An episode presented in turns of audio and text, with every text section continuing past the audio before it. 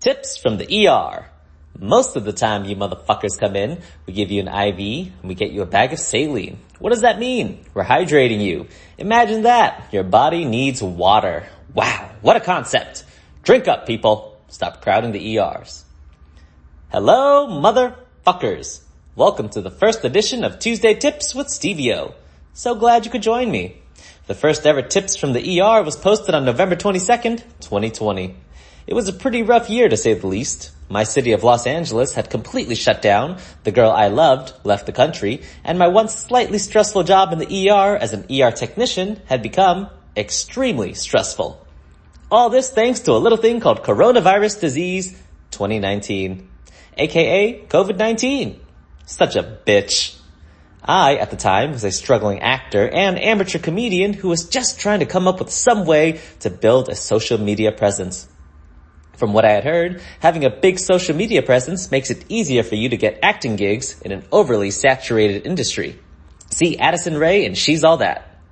TikTok was the new hot app everyone was using, and I figured it was time to join the masses. But what to post about? The million dollar question. My friend David and I were sitting in my Los Angeles apartment one day trying to brainstorm ideas for our social medias. He suggested I start posting things about my job in the emergency room. However, I, like so many others, couldn't convince myself that I had anything interesting to say about my day job. Plus, what could I possibly say about the ER to grab people's attention without violating the rules of HIPAA? That's the rule that says if Kim Kardashian comes into the ER for emergency surgery because her ass implants exploded, I'm not allowed to tell anyone. Well, maybe it doesn't have to be that extreme, said my good pal David. What else can you tell people? Well, shit. I really wish people knew they should hydrate themselves more instead of waiting until they had to come to the ER and wait two hours for a bag of saline given through an IV. This doesn't apply to everyone, of course. A lot of patients who come into the ER need IV hydration because they can't keep fluids down due to stomach problems or they're too old and senile to remember to hydrate before it's too late.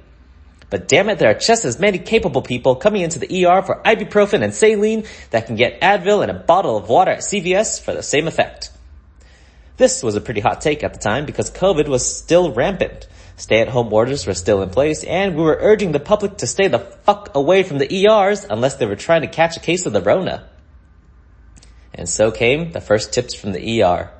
A simple tip everyone can do at home and help take the pressure off our already strained medical system trying to stay afloat during a global pandemic while waiting for the world's geniuses to come up with a halfway decent vaccine.